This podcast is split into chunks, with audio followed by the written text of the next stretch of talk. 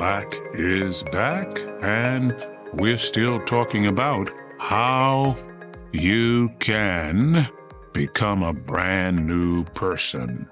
We talked about the fact, 2 Corinthians 5:17, that if you are in Christ, belonging to him, believing on him as your savior, you become a brand new person as surely as a caterpillar becomes a butterfly, you are transformed. And I know it because I have seen that happen to people in my life, and it has happened to me. God promised to make us a new creation, and we've read that in 2 Corinthians 5:17. If you belong to Jesus, you are a new creation. God therefore makes us new by sending us a savior. And we talked about in another podcast how C.S. Lewis said, he is either Lord, liar, or lunatic, and I believe he is Lord. But we also now are going to be talking about God changes us from the inside out. And the way he changes us from the inside out is to permit the Holy Spirit to live inside of us. Jesus promised, Luke 11 13, anyone who will ask me for the Holy Spirit, I will give the Holy Spirit to that person. Wow.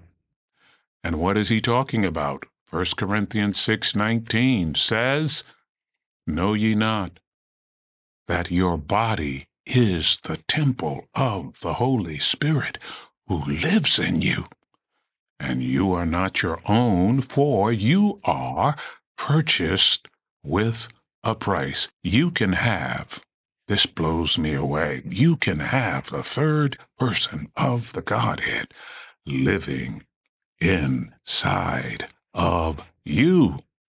1 Corinthians 6:19 tells us that.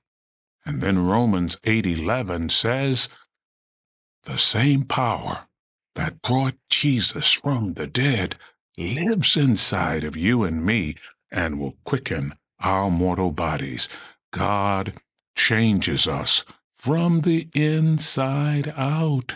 The Apostle Paul put it this way in Romans chapter 7, beginning with verse 18 For I know, said Paul, that in me, that is my flesh, dwells no good thing.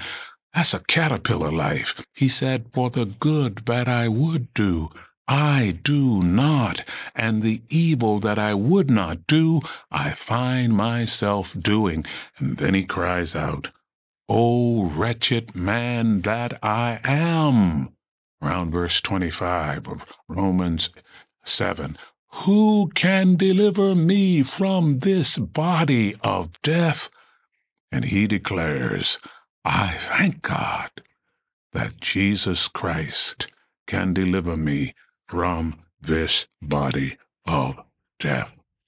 No wonder the hymn writer wrote the words, In the stars his handiwork I see. On the winds he speaks with majesty. Though he rules over land and sea, what is that to me?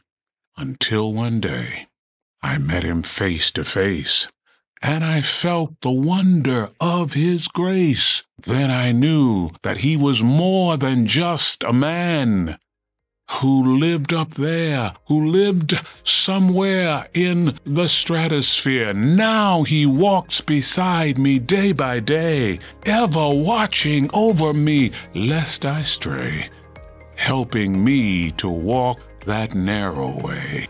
He's everything to me. God bless you.